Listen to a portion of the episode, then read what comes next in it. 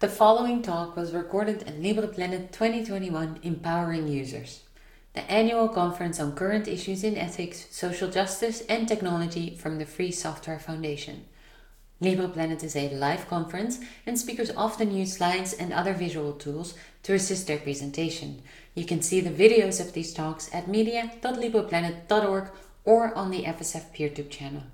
LibrePlanet speakers do not represent the mission of the Free Software Foundation. We host speakers talking about their use of free software in different kinds of political and commercial work. The FSF supports their freedom but does not take positions on any political issues other than those necessary to uphold the principles of free software. Like all the FSF's work on behalf of the grievance of all computer users, LibrePlanet is made possible by thousands of individuals.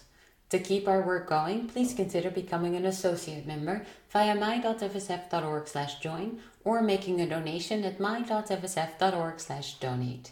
You can stay informed by subscribing to our newsletter, The Free Software Supporter, at fsf.org slash fss and for more information on LibrePlanet, you can visit libreplanet.org slash conference. Okay, we're going to go ahead and get. S- all right, right on. Well, Zoe gave me the green light so I can start. Um, welcome, everyone. Thank you, LibrePlanet staff, especially volunteers, everyone. I'm really excited about this conference because I think free software is something of a human right. Uh, I guess I've devoted quite a bit of time and energy to uh, thinking about it and and supporting it and um, I've been in the tech space for about 20 years. Started some companies, um, built some teams, done done pretty well with several products, and uh, I've been very very lucky and fortunate coming from a position of uh, uh, power and wealth and privilege, and trying to trying to turn that around uh, and and uh, promote a fair and kind world. So I see that LibrePlanet is doing a lot of that, um, reaching out, and I'm a I'm a supporter. I've been a supporter of the Free Software Foundation for maybe a decade or so now, and I'm really excited to be here. So what I'd like to do is um, go around really quick. Uh, this is a highly interactive workshop, and uh, I would like to share. Let me just test sharing my screen. Okay, I can't remember the decision, but I can do it over and over. Okay, good. So let me know, uh, maybe give me thumbs up. Maybe we can do some visual cues since I can do that without everybody unmuting and meeting again. So like just give me a thumbs up when you're seeing, once you're seeing my screen. Oh, there we go. Okay, so I'm looking for thumbs ups, and it's going to be, you can just ignore, there we go, I see thumbs ups. Okay, so, and readable? Big enough text? Okay, great.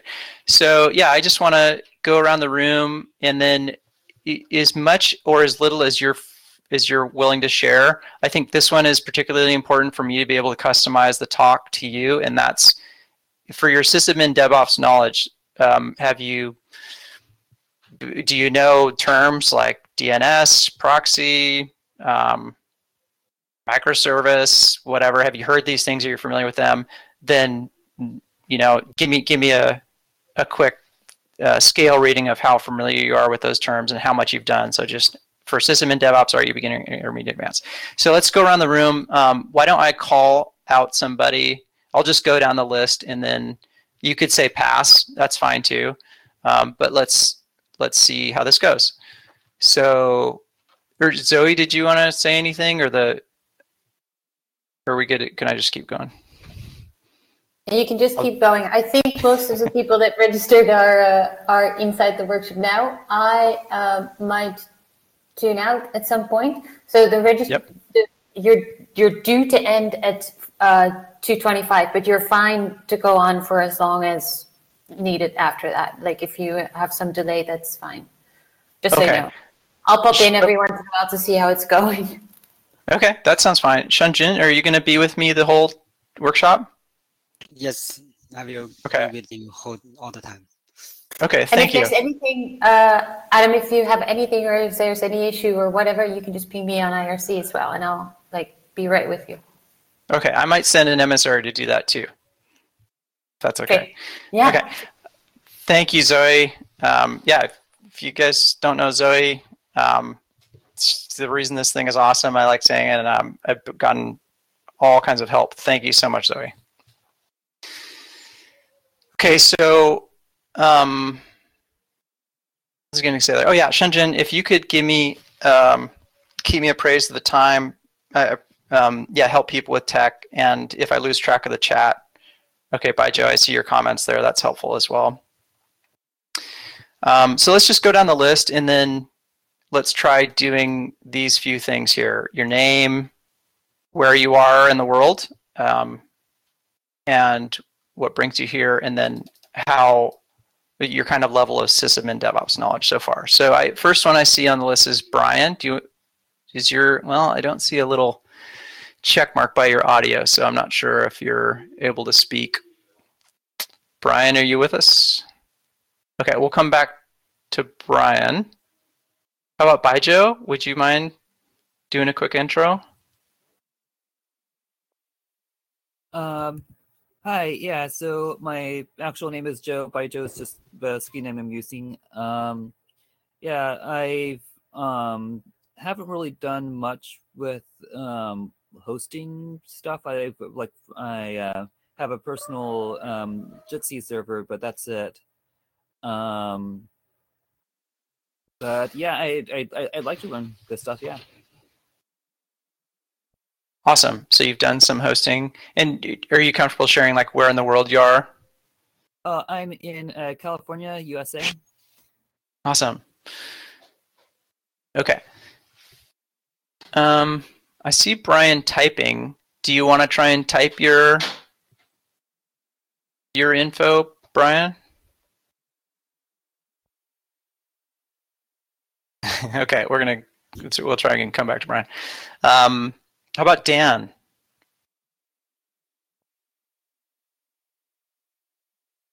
Okay, Dan's in Vancouver. Here to be more digitally independent. Awesome.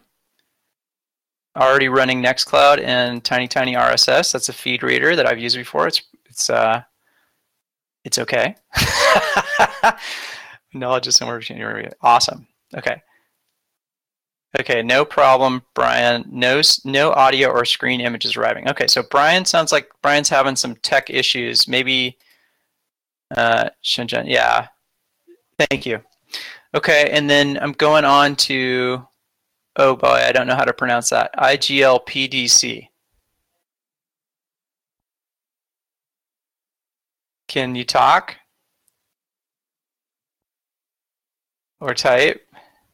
Oh. Okay, IGLPDC is the little. I think, and when I see a white circle next to their um, initials, that maybe the audio isn't isn't quite working yet. Okay, we're gonna have to come back to IGL PDC too. So yeah, I think this for folks that actually aren't connecting, that's probably going to be an issue since it's pretty highly interactive. Um, so that's why I'm really glad Shenzhen is here to help with the the tech. Okay, so let's go on to Leyline, please. Hi, Can you hear me? Do you guys copy? Get loud and clear. Read you five by Okay, five. Great, great, good. Uh, here in Wilmington, North Carolina, USA, um, semi-retired. I've kind of slipped away. Um, have run websites and servers and networks in the past, but you know this is 15 years ago, so the latest and greatest has all changed. So it's kind of fun to take a look, see, and see what's going on here. And I may be expanding my home network a little bit, so I may pick up some hints about what I want to do. I've got a Raspberry Pi li- lying around, so I should probably put Pi-hole on it to catch some nasties and uh, you know see what else is there. My wife would love to be able to sync um, files between computers when she's on the road a little more easily. So maybe set, setting up something like that would be fine. Mostly, I just uh, rent hosted mail and hosted uh, web service for anything else I've needed. So this would be a little different for me to spin it up on my own. I'd say Okay. I'm a beginner in, in today's Awesome. tech. Have you heard of DevOps? Yeah, yeah, it's uh, yeah. what we used to call uh, administration, I, I guess, Yep. you know, or or operations, but it's uh, uh, with a little bit of hacking and customization involved. You know, it's actually building out these systems and getting them to run. And with so many cloud services, yeah, we have a name like Dev now because there's anybody confident in the field has to do a lot of scripting. Yeah, for sure. And that's that. What I, I'd really characterize that as a revolution from sysadmin to DevOps is that the revolution is characterized by configuration as code, um, which maybe some of you have heard of, where you're declaring what you want to see, and then you you run something to orchestrate those changes.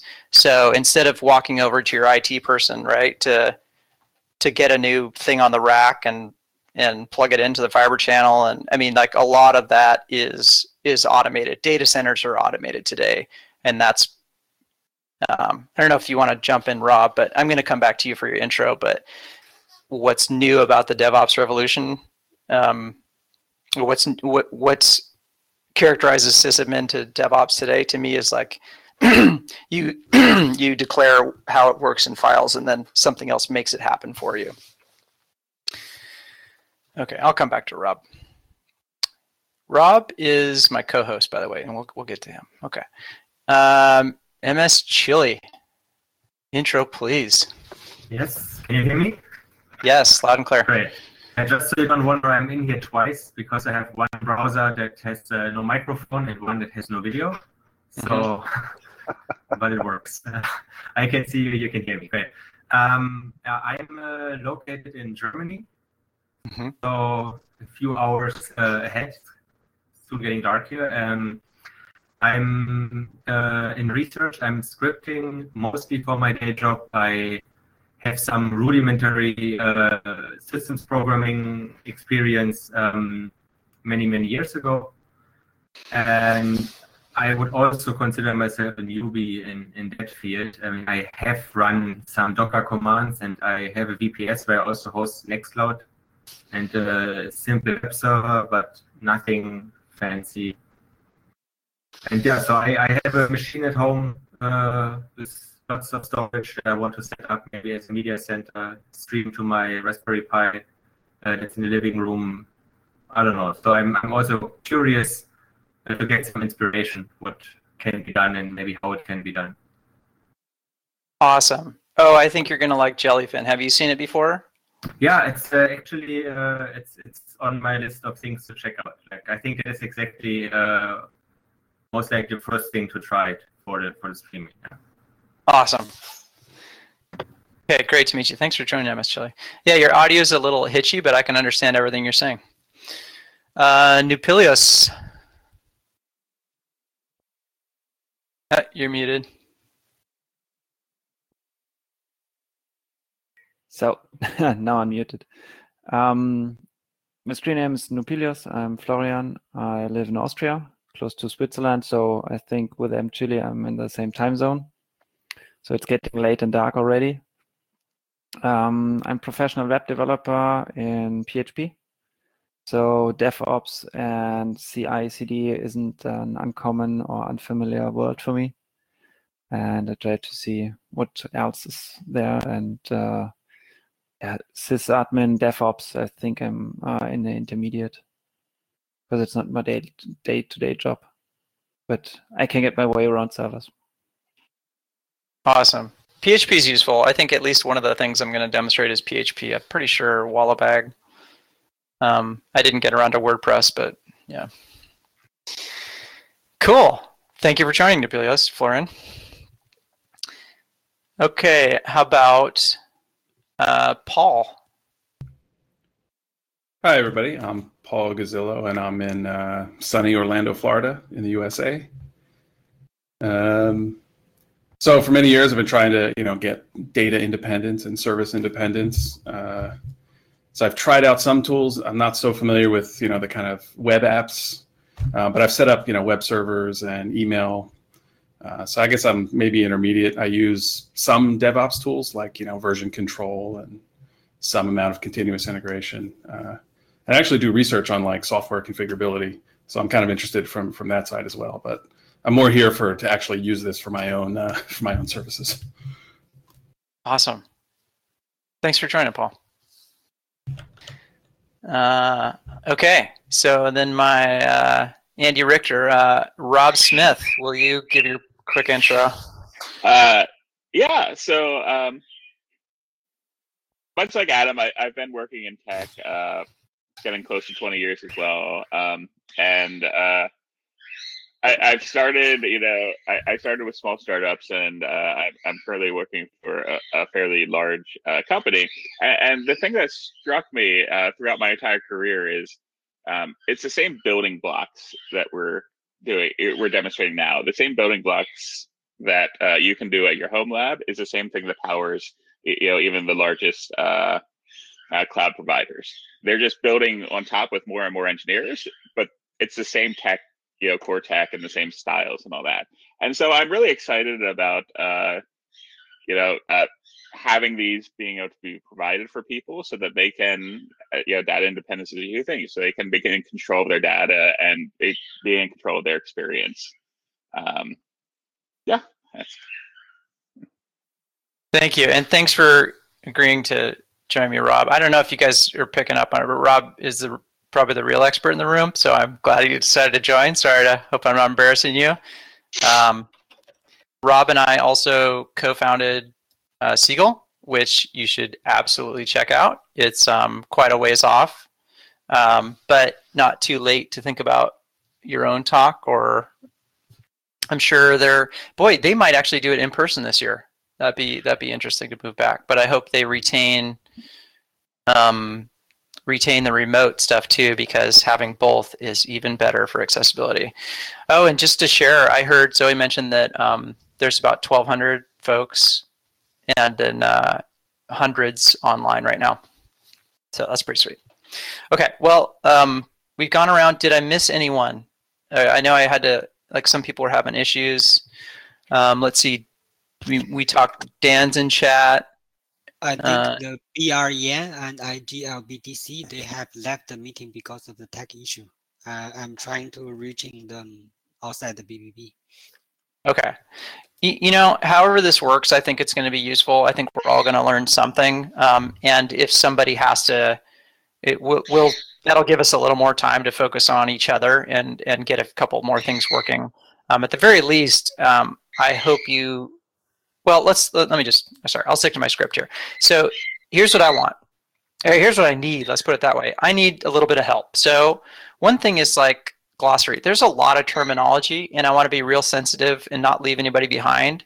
So if there's a term you don't know, maybe throw it in chat, and then um, maybe Rob or someone else can can ping back. But I I would love help building a glossary, and um, and I would take I'd love to have patches for same.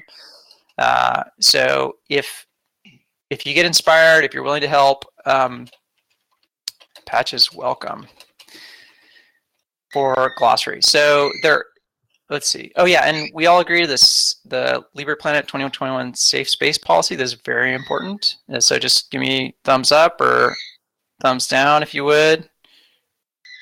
For thumbs up for the safe yes, space policy. Okay. Brian, yes. Okay, thank you, Brian. Uh, oh, and now I see Mark too. Um, do you do we skipped you right? You want to give a quick intro? You see, well, first of all, Mark, are you seeing my screen with the prompts? Welcome. What's your name and all that? Not hearing you, Mark. Oh, yes, if I can get my mic working. Okay. well, if you want to type in, is there a button for thumbs? No, I didn't see one. Thank you. Bye, Joe. Anyway, why don't you go ahead and Mark, you can get your mic working and just ping me or um, type in name, location, uh, and then your kind of your experience level. we got to keep rolling here. And then I, I I hope you feel the sense of you know we're we're on a journey. You know, it's you you haven't won or lost if you got one or two services working by the end of today, or if you have a whole uh, you know private cloud up and running. It's okay either way. I think I think it's going to be valuable just by learning and making progress. So, all right, from the top. So this is the repository. Where's the public repo? Okay, here it is. So if you haven't pulled the code already, um, get it from there. Uh, and if you don't want to use GitLab, you can use this clone URL. Okay, so does anybody not know how to use Git? No, okay. I'm going to keep asking, so you're just going to have to get vocal or loud in the chat if there's something that you're missing, and I'll catch you up ASAP, or I'll ask somebody to catch you up. Okay, so you know, I'm going to use my Gitea because I don't need to use GitLab. Okay, so this is, I, I didn't get a demo of this server working in the cloud, but it's not hard. This is a local, uh, this is a self-hostable Git server. Um, I guess GitLab is as well, but part of it's proprietary. They have proprietary extensions, but Gitea is 100% free. Uh, it's written in Go, and it's a pretty sweet way to host your own code. And when I started gathering my repositories from GitHub, GitLab, personal, I, I noticed I had about 85, and to have them all in my own cloud was really important to me. Um, so Gitea is a nice way to do that. Uh, and and I'll show you. I hope by the end of today you'll see that it's just a matter of adding one more fairly small recipe to get one more server up and running and then and then it'll mostly self-maintain and be be working. So here are my hopes and expectations for you today. Um, I don't read my slides, so hopefully you guys can see and read this stuff. And now I'm also not looking at the cameras or chat or anything, so I'm going to need somebody to actually audib audibly yell at me if I'm missing somebody or leaving somebody behind. And I'm just going to get rolling here. Uh, how, how do you spell Gitea? Oh, thank you. Oh, okay, and and you guys keep asking questions. I love it. Gitea, G I T E A. Maybe someone can throw in the URL. Adam, I just had a, a Senex join. I don't know if you wanted them to also oh, yeah. do a short intro, but um, I thought Yeah. otherwise they'll feel like they're not part of it. We got time, and I'm kind of relaxed now that I know we have sufficient time for everything. So, uh, Senex, would you please give an intro and share as much as you're familiar with as far as your name, where you are, what brings you here, and then uh, and your kind of level of sysadmin DevOps knowledge in about 30 seconds, if you could.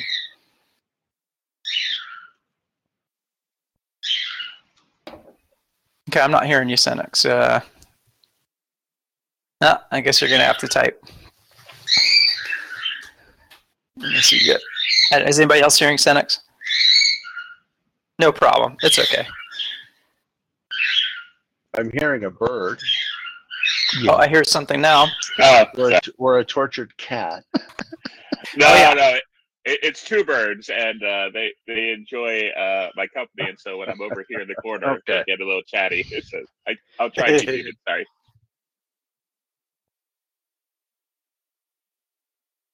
Okay, some knowledge, personal work at home, cool. Couple of servers, awesome. Boy, I, I'm getting kind of a theme of like people are um, just augmenting knowledge or augmenting knowledge and experience rather than starting from absolute scratch. Um, everybody's heard of DevOps. Everybody sounds like everybody's used Git before. Um, that's some pretty strong common ground we can work we can work on. Ah, awesome. Okay, now I want to collect these in uh I want patches or, or the, let's do we have a do we need a whiteboard? What would be a good way to collect these? I guess I'll just I can scour the chat if you if you put all the glossary things like we could do an ether. I'm I'm I'm a little worried about adding one more place to store data, but we could do it. You know what? Here, let's do this. I am gonna uh, use the Nextcloud that I set up for this talk, and then I will give you guys access to a document where you can put glossary items in, and then I will I'll commit them after. Okay, so this is the Nextcloud server running in my uh, Fortress. So Fortress is kind of the buzzword I use to in the talk description, but I'm going to be calling it private cloud from now on. Private cloud cloud is uh, cloud means someone else's servers, right? I don't know a better definition than that one. And private cloud means it's yours. So it, it's it's a number of services. Uh, some of the some of the interfaces will be web based. Some will be apps or Some of them will be absolutely headless and they'll just kind of work on their own. Anyway, let's start a text document, LP 2021 workshop glossary. Okay, blank.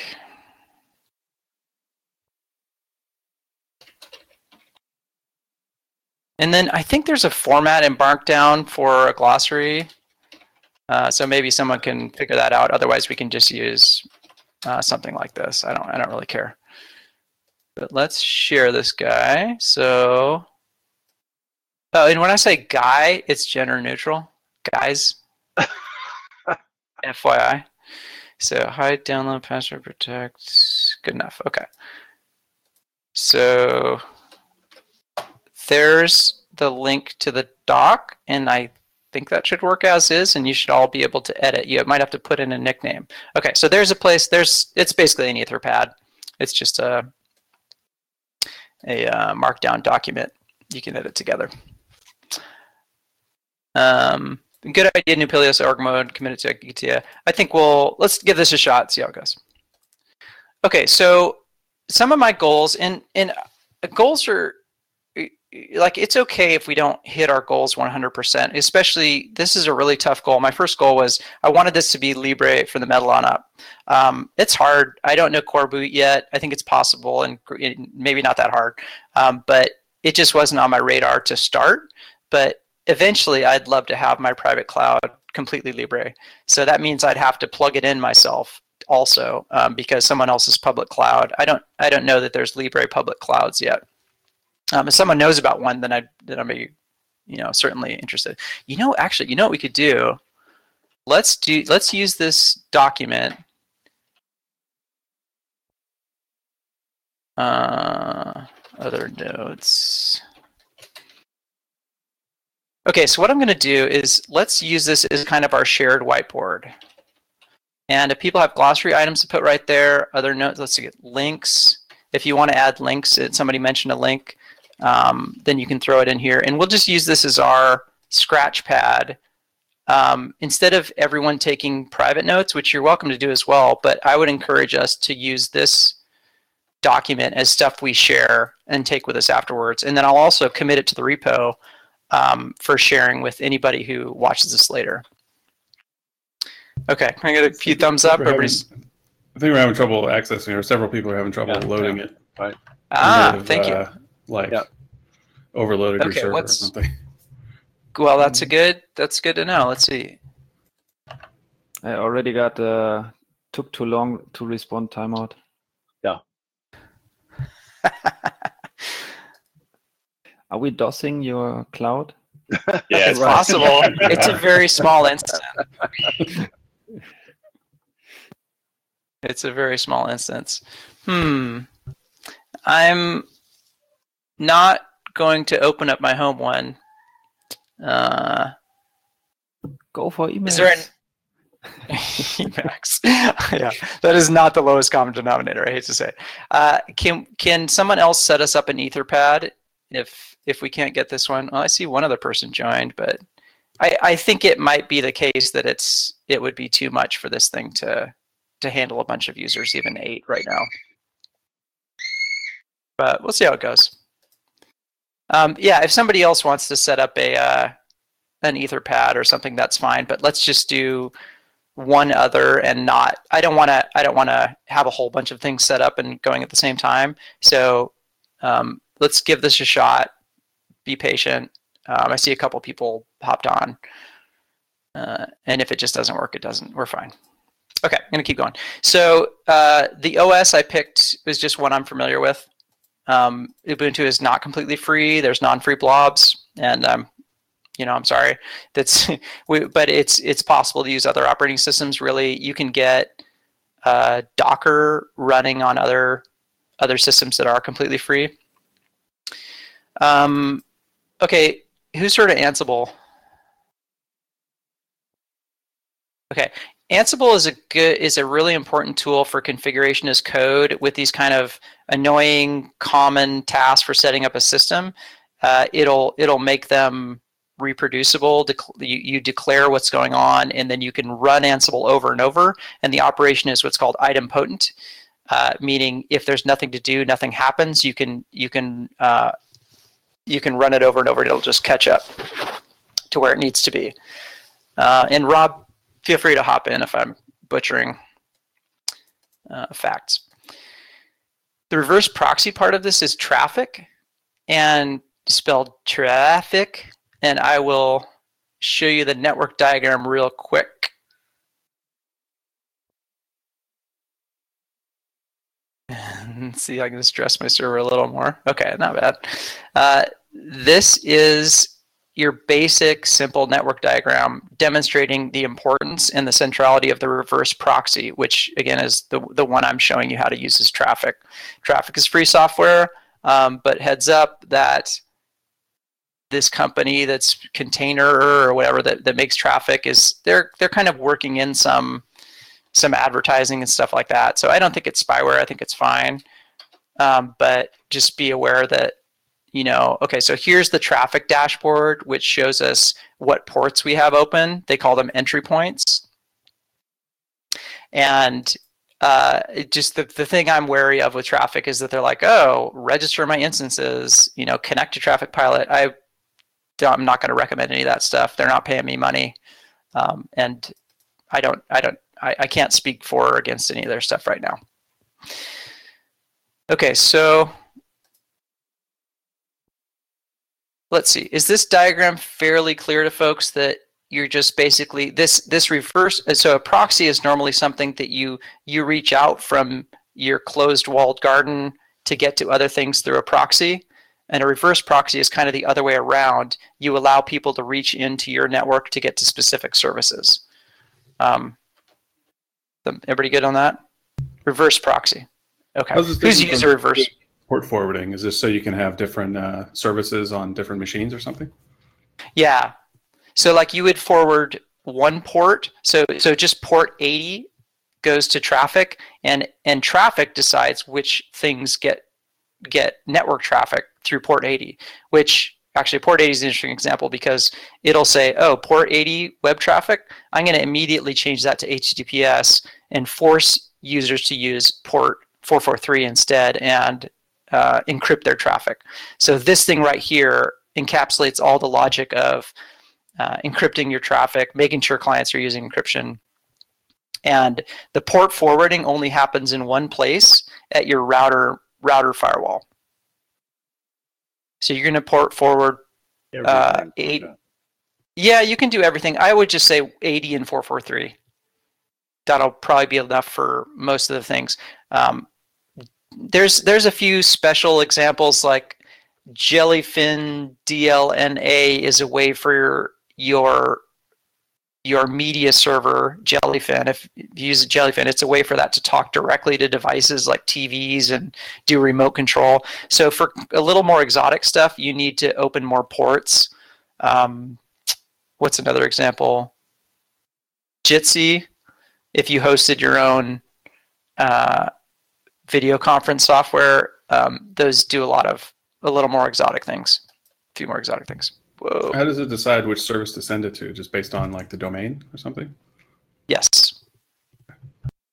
Exactly. So in the configuration files, and let's well, we'll get to the configuration files, but you'll say, okay, if you if something somebody's trying to get to jellyfin dot uh, in in my case, I have this z9z.xyz. If someone's trying to get to jellyfin, it, it looks at the host name, uh, and I forget what the name of the protocol is. Is it SNI?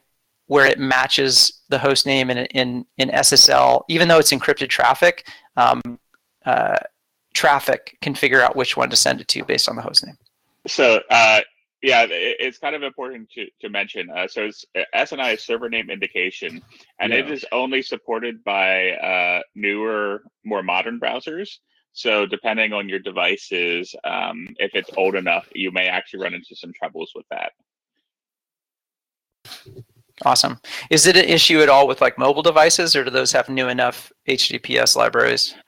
Older mobile devices are generally the ones that uh, have the struggles. Um, you, you, know, if you're using uh, something that's like you know six years old or older, you may run into this. That was about the time when you know about six years ago is when we could pretty much say everything had it. Um, anything a little older than that, if it hasn't been getting software updates, might have some struggles with it. But that said, the the duration that we were rolling it out was over a period of about ten years. So it, you know, it, it's not a hard line by any means. Okay.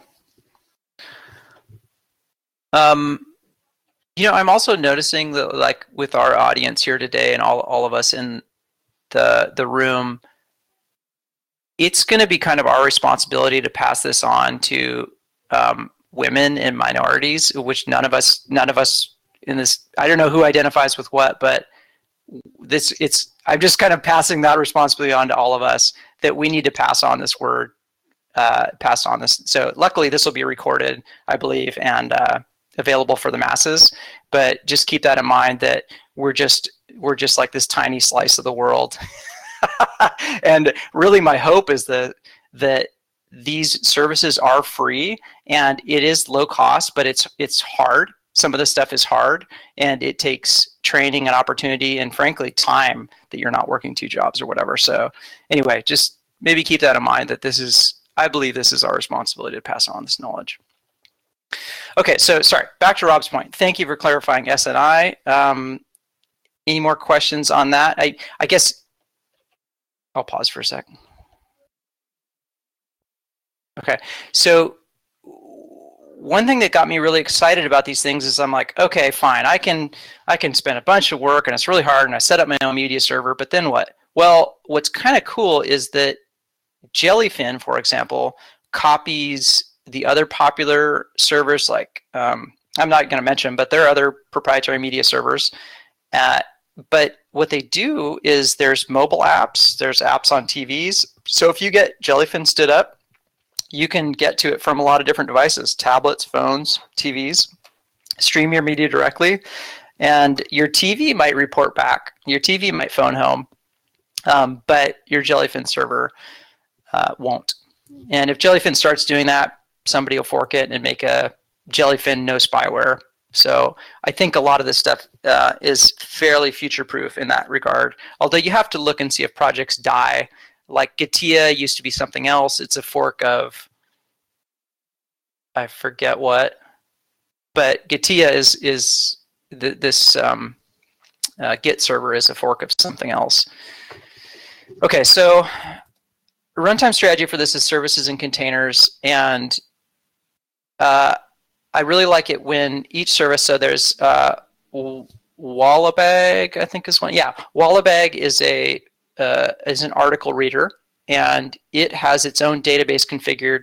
So when I start up the Wallabag service with Docker Compose, it's going to start up its own database, its own front end. The thing is self-contained. If I want to start over and try something else, I just blow away that, and then everything related to Wallabag will go away. So I think that encapsulating all the, the parts of a service are important. Um, it, it might be more efficient to share a database, but it's more important to me that it's like clean and easy to maintain because I wanted to make this as approachable as possible. So any container is kind of another buzzword and glossary word. Container. Thumbs up. Okay, so you guys don't fall asleep. okay, good. So, uh, and then Docker is managing these containers. And now, really, it's it's funny, but a container is conceptually, it's just telling the Linux kernel, in our case, to to contain these processes, to to keep them separate, give them their own namespace for memory management, and it is super fascinating. If you ever get into computer science, the, the kernel has all the infrastructure to be able to keep things separate. And a common abstraction is a process. So if you run run a command on the command line, then uh, your kernel will put in a process. What Docker does is it gives a process almost its its own machine. So it, it thinks it has its own memory, it thinks it has its own file system, and etc. And by containing those things together, it gives you a lot of freedom and capability to um, pack a whole bunch of things onto one machine and you can have them long running and then you bundle their dependencies along with them as well so i think the concept of docker itself uh, or container managers, orchestrators. It's not a new thing, but Docker Docker makes it quite easy to uh, keep a program uh, to get a program going, keep it running with all its dependencies, and make it think it has its own space to do whatever it wants. Okay, so containers. So thumbs ups. Okay. Uh, and here are things we're not covering. I, I, just had to pick and choose a bit, and I wanted to focus on really Ansible and Traefik. Those are the kind of the big ones, and and using those to orchestrate. But I think there's powerful enough learning tools um, that you can make them work with whatever. Okay, so yeah, part of the let's see. Okay, so yeah, and you're going to need another computer to control your cloud to set it up. Um, once in a while, you're gonna you're gonna want to add another server or service, and so you you're gonna need a separate computer to run Ansible on. Uh, and then SSH is kind of the connection mechanism.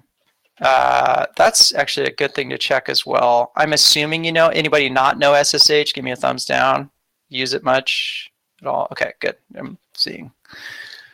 No thumbs downs. Okay, so let's talk about Ansible real quick. And so that's it for the outline, and the rest is going to go to. So the place to start with Ansible is um, the basic. Let's go with the basic layout here. Uh, y'all see in my say something out loud if you're if you're not seeing my screen, but I'm going to go over this directory tree real quick.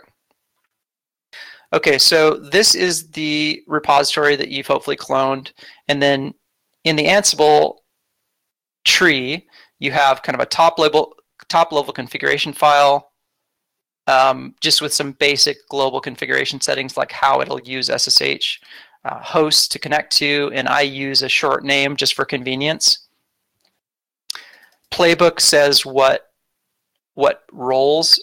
Um, and boy, I'm not going to be the best at uh, Ansible terminology, but this my playbook mentions the different roles that it's going to run: base, Docker, and services. That's pretty much it. A couple of settings. Provision I made is kind of a handy script to run Ansible itself. Uh, I'm forgetting why. Why did I make? So let's look at that real quick.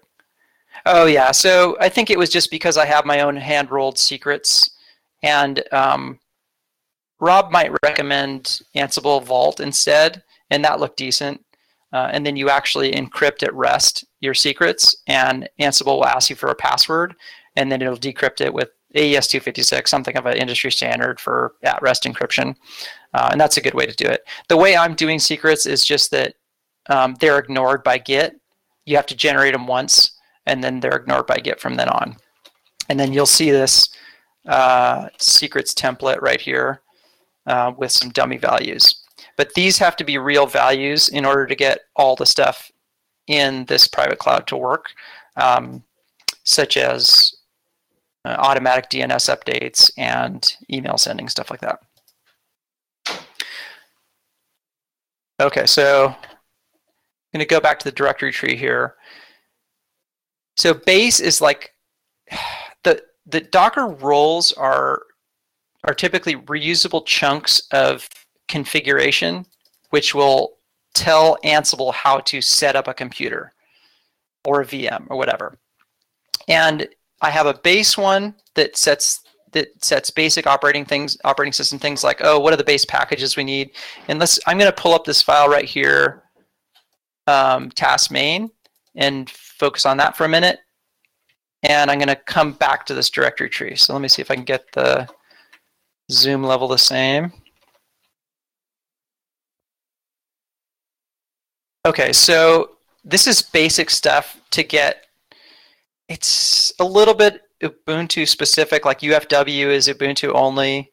Um, but the concept is to have a firewall set the time zone right, and have some base packages. Oh, I have ZFS stuff. I didn't get around to ZFS as well, um, but I recommend it. so anyway, any questions on the basic operating system setup? Super.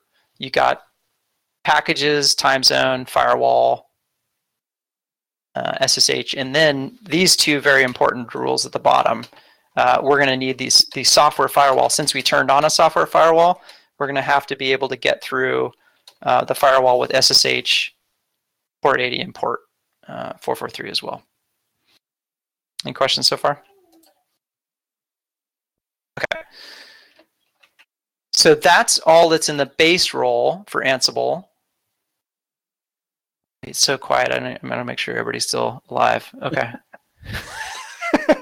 it's weird when I can't I can't see y'all. I have to go back and forth.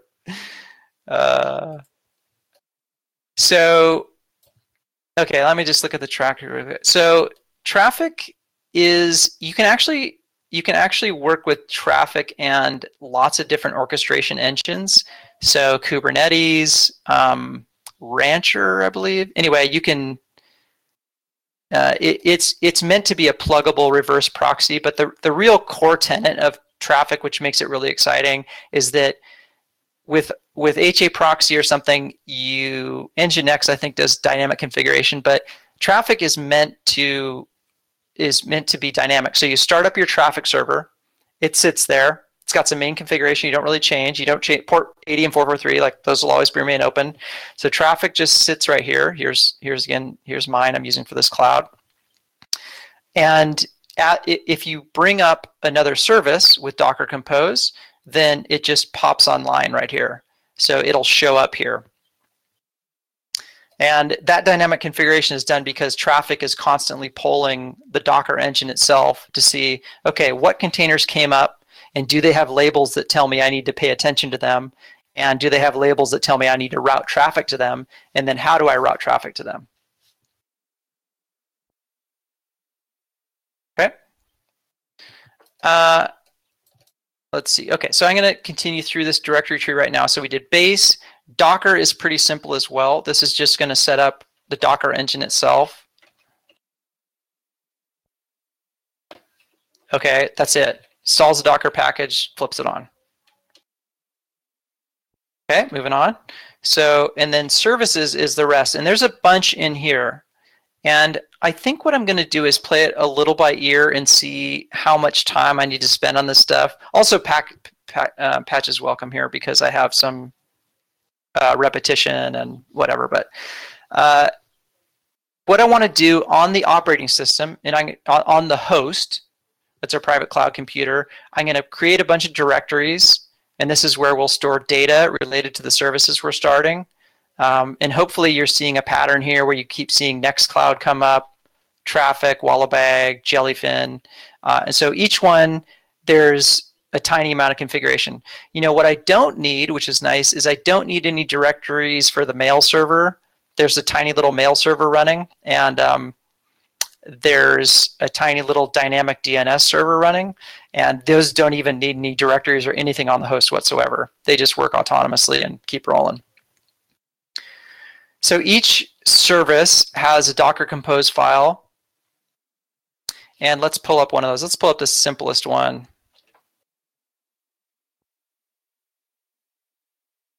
Okay, so here's the Docker Compose file for mail.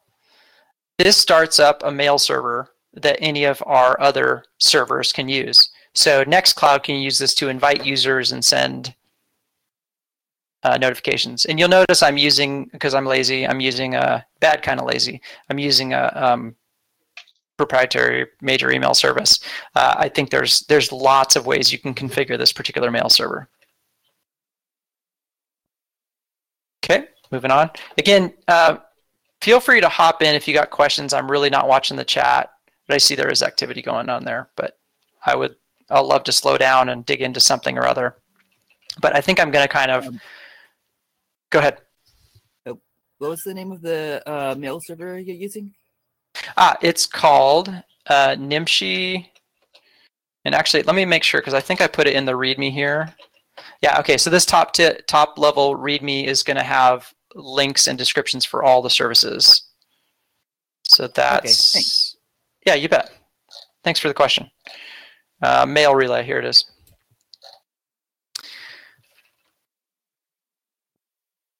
Okay, so that's kind of the file structure. Most of the work is going to be done in here to create anything on the host that these services need. So mainly it's like, oh, for Nextcloud data, for Jellyfin data, I, I store it on the host's file system. So that is um, is why I have to mention the host file system here. Uh, sorry, I thought I turned my phone off. Let's try harder to turn it off. Jeez.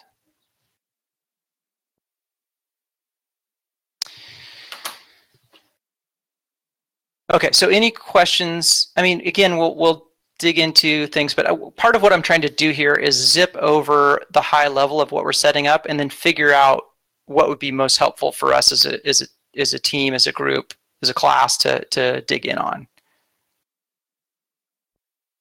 Okay. So I think I'll start demonstrating some things. Um, and then again, I'll come back and like say, wait a second, what is a what is the mail relay? How does that talk to this and that? We'll we'll we'll dig into any of those that we're stuck on. But I actually want to show some some stuff working and wheels turning here. And then quick time check. How how much time do I have? Um, Shinchuan, maybe you could. Uh, or anyone anyone know when when I have to stop? I think you have Uh, a little over an hour, right? Yeah, one Uh, hour already. One hour. uh, So so when how how much time left? Because I think I've used an hour. No, I, I think There's a break. Let me check. Okay, just let me know when you get it. And I will start running stuff. So the first thing I did was I started up a machine. And in this case, I'm using what I want to empower you to do is like bare metal at home, but you could also do a VM at home if you're familiar with how to do that. Um, so does anybody want me to dig in at all on operating system setup? I wasn't intending to, but uh, if you can install uh, Ubuntu, GNU Linux, then you should have enough to get started running Ansible. Okay, so I'm going to keep rolling then. Uh, let's. There should be a 10 minutes break, uh, 15 minutes ago. But uh, Oh, yeah, really? You, you, yeah, you, you can uh, reschedule it, I think. Or Okay, I'm gonna. That sounds great. I'm gonna run a couple of commands, and then I am going to take a five minute break myself at in five minutes. So at 11 o'clock Pacific time, in five minutes, I want to let's have a five minute bathroom break. Okay, so with Ansible, oops, and I have this hacked just a little bit for speed. Okay, so now it's going to run Ansible exactly as it is in source control against my server where I have an SSH key, so it's allowed to do it. Um, Ansible is so fun. I love just watching it come up with all greens and nothing happens because this is this is like demonstrating its idempotence. There's nothing to do. It makes sure there's nothing to do, and then it's done. And you have some amount of assurance that the the system state is somewhat consistent. Now, keep in mind that these are living systems, and the only way to make sure that it doesn't change is to like lock down the file system as read only, and uh, ideally it's ephemeral, but I mean it's a little harder to do, right? To make it so that uh, the the thing is completely solid state. So an operating system is not solid state, at least not not within the context of this talk. It's going to change. Somebody could SSH onto the machine and change little things. So just be aware of that. Okay, so that's the basic Ansible run. It took 33 seconds. And it basically just confirmed that, okay, all your directories that you thought were there are there. Their own, they have proper ownership. Um, your Docker Compose files are in place. And uh, you're good to go. So on the machine itself, I like to start services manually and then and then uh, they keep running because of the setup. So let's look at Jellyfin. Okay, so here's Jellyfin's Docker Compose file. And this tells Docker Compose uh, which image to get, and by default that's going to Docker Hub. And the environment to set around it. This this uses a specific user and group ID, which is a good thing in general to limit uh, the exposure of a service to a, a, a just a single user and group on the host operating system. I got the hard-coded time zone. Patches welcome. so these are the labels that when you start up your container, Traefik looks for to decide whether, how, and whether or not send traffic. And the way the traffic gets in is via Web Secure. Uh, Web Secure is the name of an entry point defined in Traefik's Docker Compose file. Here we set up the host, and I have that the domain name abstracted, but uh, it ends up being jellyfin.z9z.xyz for this uh, talk for this workshop. And by the way, uh, those XYZ ones are a dollar for the first year and like $40 for the next year. so I just got it for this talk. And then cert resolver, I don't know why I have to mention this every time, but I do. Maybe there's some shortcut. This is where I'm storing data on the host file system. The thing on the left is the host directory, colon, and then directory in the container, colon, read only, rewrite. And I just make them read only from Jellyfin's perspective. Um, I'm kind of new to Jellyfin, and so I wanted to start out safe. Um, I actually use Nextcloud. So Nextcloud can can uh, mount these same directories on the host computer as external storages, and then I trust Nextcloud for like file sharing and uploading and whatever. And and I've gotten to use it. I've gotten to use Nextcloud a lot more. And so what I do is I if I if I have a uh, uh, some music, I'll drag it into the music directory through Nextcloud. You can also just go directly to the computer, the file system on the, the host computer. Uh, and then networks is uh, networking in Docker is kind of a special thing, and so I made a I made a network called Jellyfin just for Jellyfin itself, and then uh, HTTPS traffic comes through the Traefik default network, which is automatically created by Traefik. And then this is where I, I like starting it once and then it keeps going on its own. So I should be able to see on here.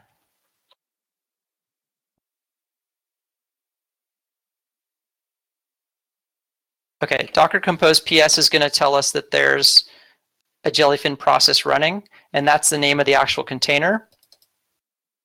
And it created this name based on the directory that the Docker Compose file is in, and then the name of my the name of my service in the Docker Compose file. And then I guess this is just a an ID in case I have more of them or rep. You know, you can you can scale stuff out uh, pretty easily. Although none of my services are scaled out per se, um, because I'm I'm not for the purposes of this workshop. I'm not really considering more than maybe 10 users, or maybe not more than two since our our Etherpad isn't working too well, is it? Okay, so there's Jellyfin. It's running. Uh, top is another way to look at. Let's see what's the difference between top and PS. Okay, top is going to show uh, all the processes related to this container. They're in the same namespace. Um, and then we can also start and stop it. Down would completely destroy it, um, although the data are still going to be on disk on the host. Um, and that's fine. You know that that we can do that without any issues. if we change, if it ha- if it isn't running, we we use uh, up dash D to start it in the first place. Oh, it looks like something changed. Maybe there's a new image available, or um, it noticed a change in the config file. So when I told it to, to stand it up, it said, oh, I'm detecting changes, so I'm going to recreate recreate that container. If I do it again, it's going to say, oh, it's already running. It's up to date. Um, another useful thing I'll do is like watch the logs for this container. There's a ton of information, not much of it useful unless you're like getting down to the debugging level. Um, so we can run it just to see, but there's just going to be a whole bunch of stuff. And then it's interesting too because you see that Jellyfin is a fork of Emby, which became kind of I don't know proprietary or spyware or something. I don't. Emby didn't look good to me, um, so I went away from that. But Jellyfin looks decent uh, as far as freedom. Uh, it's kind of neat to see that they retain some of their heritage that way. So there we go. We got Jellyfin running. Here's the config file. The way that traffic gets in is, or the, yeah, the way that network traffic gets in is because we told Traefik that this is our host name. And that's pretty much it. The rest is we're relying on the service to do what it does well, which is to show us a web interface, to, uh, we're to, oh, here's my, my daughter's to use this same server for her talk tomorrow. And so she's like uploading content, it looks like. I hope that's free content. Uh, and then here's my buddy Brian made this album. Um, you upload an album of MP3s, like a directory with MP3s, and then it will automatically fetch album art, uh, fetch metadata.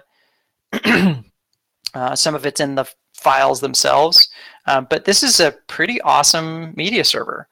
So I can play these songs from my phone. Um, with movies, I can play them from my TV, uh, tablets, and uh, we share it with the family. Uh, and it's it's great because I don't want my kids going to YouTube. Um, you know, if there's a if there's a video on YouTube with a Creative Commons license, then I can use YouTube DL to cache it, uh, and I believe that's legal. And then uh, put it up on the Jellyfin, put it up on the file system where Jellyfin reads. It looks for temp video in here, and then play it from here. And then nobody's tracking the clicks done or the number of times it's played, and uh, it's a lot more respecting of our freedom. And there's no, uh, more importantly, there's no recommendations, there's no comments, there's no likes or subscribes. It's it's effectively offline under our control. That's kind of important for for little kids. It's like they need to, they might need the content, or it's very valuable, valuable content, but I don't trust YouTube to babysit my kids. Okay, so that's jellyfin soup to nuts, pretty much. Um, I'm going to pause right there, and I'm two minute, three minutes late for our break. So, uh, any questions? We'll go questions until 11:05 Pacific, and then we'll take uh, how about a five minute break? Open the floor to questions.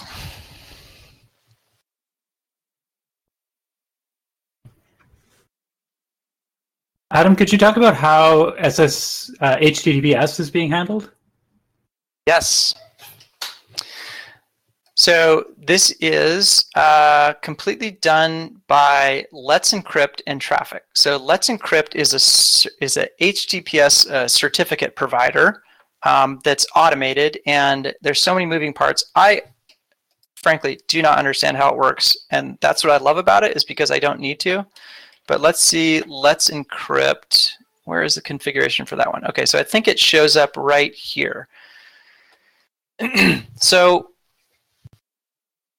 it's a pain to get certs, to issue them, to request them, and all that stuff. Um, Let's Encrypt is really step forward as um, is a free. I believe it's completely free.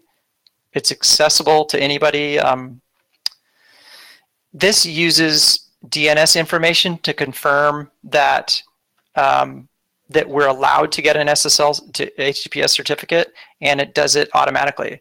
So I'm using um, I, I, for my DNS provider. Uh, this thing is able to automatically add a record in the DNS records. I wonder if I can query it. Ooh, this is where you, you dig. Can, but but it, it, it removes it when it's uh, done with the challenge. Oh, it removes. So it only puts it up there for the challenge, and then it gets rid of it. Yeah. I see. Okay, so it's confirming that I that we're able to. It's again all automatically with this configuration, but it's confirming that we're able to get an, a, a certificate, uh, and then it does it for us, and it stores it in this place. So that's kind of the magic of it, and and I think this supports quite a few DNS providers. And there's also a thing called a DNS challenge or a TLS challenge, which I don't understand. Um, but long and uh, short of it is, yeah, go ahead. Yeah, so TLS, uh, TLS challenge uh, allows you to, uh, it will actually reach down to a known file on your uh, web server and the, the, idea is as long as DNS is pointing to a server you control and you can put that file in that lo- right location, that proves that you have administrative access to it and they will cut, uh, search for that. There's actually a list of like three or four different ones beyond those two. Uh, so it, it's highly flexible in how to uh, gain certs. Cool. Yeah, and I think it's yeah, it they have pretty good docs around this stuff. I read a bunch of it, and I still don't I still don't totally understand it, except that um, if you have a provider and you do this config, it's just like totally automatic, and um, it works on all clients I've tried. So it recognizes these as valid certs. I think they got the Let's Encrypt certs into browsers, the root certs. Okay, and sorry, I'm running over, so let's take our break. Uh, let's come back at 11 15 Pacific.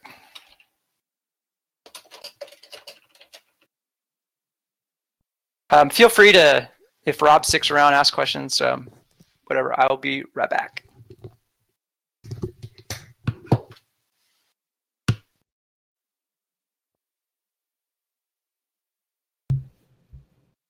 I was looking at the README a little bit. Is there some like instructions on what we need to change and what we need? So I, I mean, we run this Ansible playbook. I've, I've never done that before, but is it is there just some configurations that we that we set up to to get this? There is some. So um, the uh, secrets file and the uh, there, there's the, the variables uh, definitions. If you modify those, you could spin up your own version of this uh, against uh, a physical machine or, or a, a, VPS of some sort. Um, however, you know, generally I would approach it as you know this is a great example and kind of work okay. towards what you know specifically you would like your cloud to do, uh, and you know take those as building blocks to get there versus using it as is. So it's more the idea to make our own uh, Ansible playbook and, and services. Yeah, um, recommend I, doing that. I would recommend doing that. Yes, absolutely. Okay. Okay. Thanks.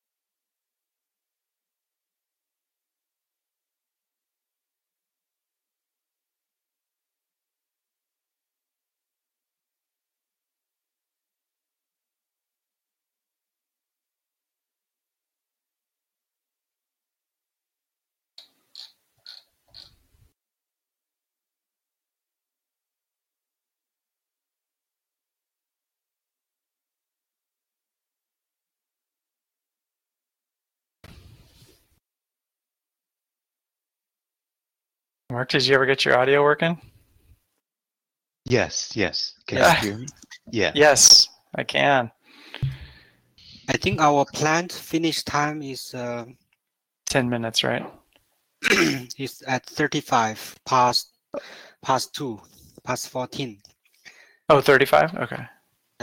uh, i think there are two uh, questions or discussions uh, i can address first question is uh, from uh, Senex about uh, for for those people who are not familiar with the docker uh, he's asking you to talk about something about why the volume and network are needed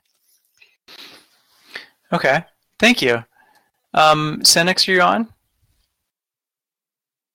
Can you hear if I start talking? I don't think he's here yet. oh yes okay. So so the question about docker why are volumes and network needed for docker? So docker isolates processes and associated it it isolates groups of processes. Usually it's one but it can be multiple. And so docker will also isolate their network and unless you connect something then it'll be on its own. So by default it'll use something like a nat NAT. And um, so you have to tell it which network should it connect to. And let's go back to the example of Jellyfin. So here we're telling it our main network is Jellyfin. So that's just one we created, and Jellyfin runs inside its own Jellyfin network. And I don't care what IP addresses it gives itself, whatever, but that's Jellyfin's got its own network, which is a uh, an, a network isolation, like a group of IP addresses and a way to talk to to these processes to talk to one another. They all run within the same network. Um, we also connect it to Traefik default, so so that web traffic can go through, like per this diagram. Web traffic. This allows it web traffic to go through Traefik Traefik into Jellyfin. So that's why we need networks. Volumes are places on the host where data are stored. So we're telling Jellyfin how to access data on the host. I think another uh, discussion also initiated by the Senex is about the practice about pooling operation. Always pull the latest or newest image or something about the revision control. Okay, so Ansible, we're not. Ansible is uh, like I'm using a version of Ansible provided by my operating system, um, so that's going to remain static. Um, but Docker images are pulled automatically. So if you go, you you declare again. Here's Jellyfin, and I'm saying we're going to run Linux server Jellyfin. Um, then it's going to go ahead and grab that image off of Docker Hub at the point where I go to turn it on. Um, I also started Watchtower.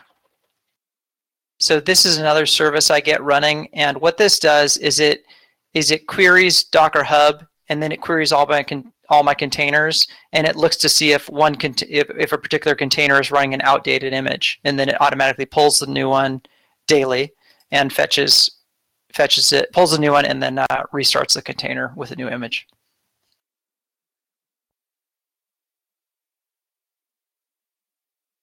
You bet. no worries. So yeah, and go ahead with other questions too. I can dig into any part. Let's use these last. Um, uh, I guess it's. I think it might be five minutes actually, but let's let's use it to um, uh, cover what questions y'all have, and then we can dig into stuff. 1425 EDT, which would be, yeah, we only have about six minutes. All right, what else?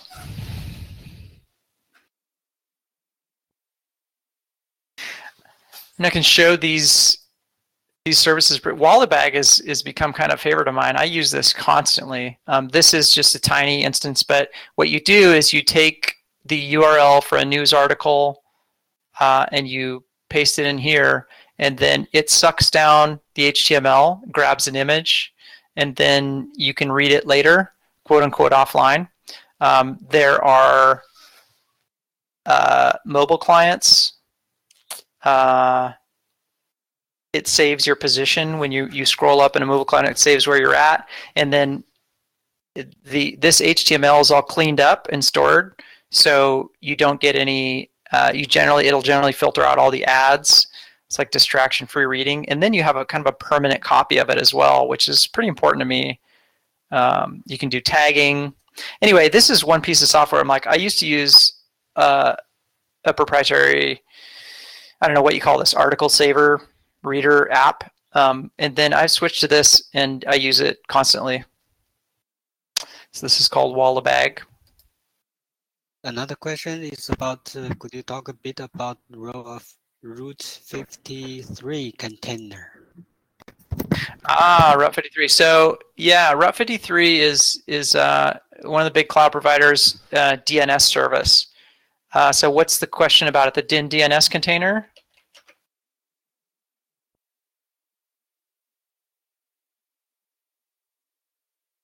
Well, He's typing. Um, yeah, let's wait a bit. Okay, so this- yeah. Yeah. So what this does is uh, what I was kind of assuming the data fortress for your home, like the, the workshop was designed with like, okay, can I start this up in my house? Absolutely. But sometimes it's hard with your your ISP, your internet service provider. Sometimes it's hard to get a static IP address. So your home IP address might change, and this thing will automatically reach out, check if it's changed, and update it in your uh, provider. So this this one I believe only works with Route 53, but there are a ton of these little tiny images on Docker Hub that will work with any DNS provider and automatically update it for you. And almost every DNS provider today will support programmatic updates. So the log Yeah, he added uh, just the general role of it and how it relates to the AWS. I'm not sure I understand the question. Uh, just the uh, he want to know Oh, the oh, general that's role of the Route 53 and how it relates to the AWS. Oh, okay. So uh, the only reason I'm using Route 53 is for uh, uh, programmable DNS as a service. Um, I just didn't. I don't have a DNS server set up. So there's there's nothing in this talk about AWS really specifically. You can use any DNS provider. Um, so like imagine you you have a server at home and you're running it in your garage, and then your ISP changes your IP address. Well, you have to update that IP address in your in a DNS server somewhere. So in this case, I just happen to be using Route 53 for DNS service. Okay, you bet. Cool. What else? Oh, Shunjin, I see private messages too from you, and I Oh, guess sorry, I, I should shout. Uh, No, no uh, worries. well, these are questions I captured uh, during Okay, good. the public chat. Is the Wallabag uh, HTML only? Or would it also work with PDFs? Oh, that is a good question. I have not I'm tried it with PDFs. Because for me, I think it would be super cool for research articles to be able to kind of drop them in, in a read list. And I mean, there are plenty of tools for that, but I'm not aware of something self-hosted legal. Oh, good point. I don't know. I I haven't tried it with um, PDF.